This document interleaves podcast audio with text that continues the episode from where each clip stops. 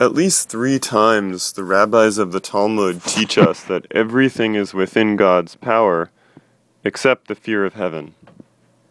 God is connected into the entire universe and its functioning, except that God does not determine that a person fears heaven, that a person lives with that mysterious mixture of reverence, awe, wonder, and acceptance of responsibility to Jewish thinking and living and values.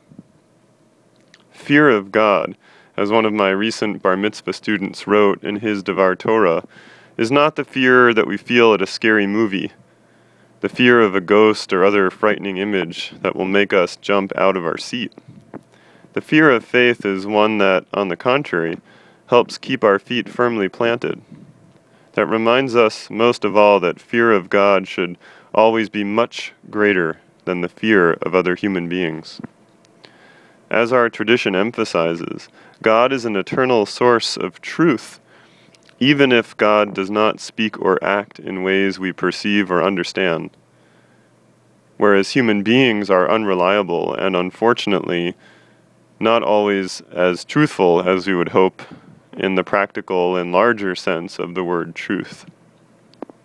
The poet of Psalm 116, one of the Hallel Psalms, simply says, Kol ha'adam kozev.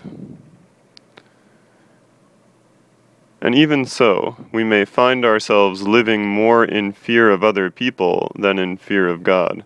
And in doing so, we are doing exactly what the Torah warned us against taking ourselves back to living in Egypt, returning ourselves to living under the oppressive rule of flesh and blood rulers like the Pharaoh, whose interests are his and his alone. Of course, many of us who work for other people do in fact serve others. And we are all accountable to our bosses and supervisor, supervisors and managers and others, responsible to our families. The Torah and the rabbis were aware of these realities, and even many of the rabbis were working people who were responsible to their customers. The ancient rabbis were tailors, porters, blacksmiths, shoemakers, millers, scribes, tanners, even lumberjacks.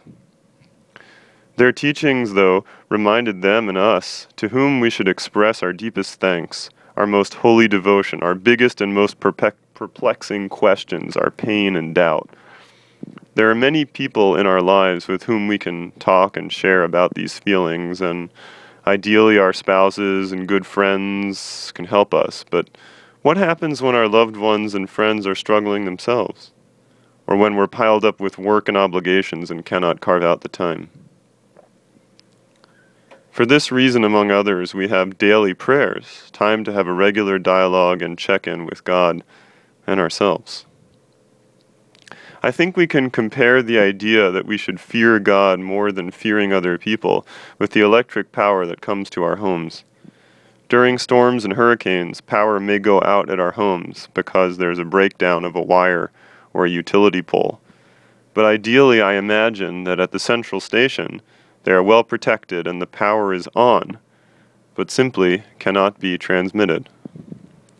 The same is true with the fear we've been discussing. Between us and other people, there can be breakdowns for many reasons.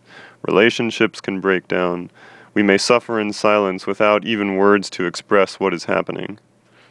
But there, at the heart of the universe, at the central station, is God, an eternal and unending source of energy, a source of light we can reconnect to without wires, without circuits and without limits.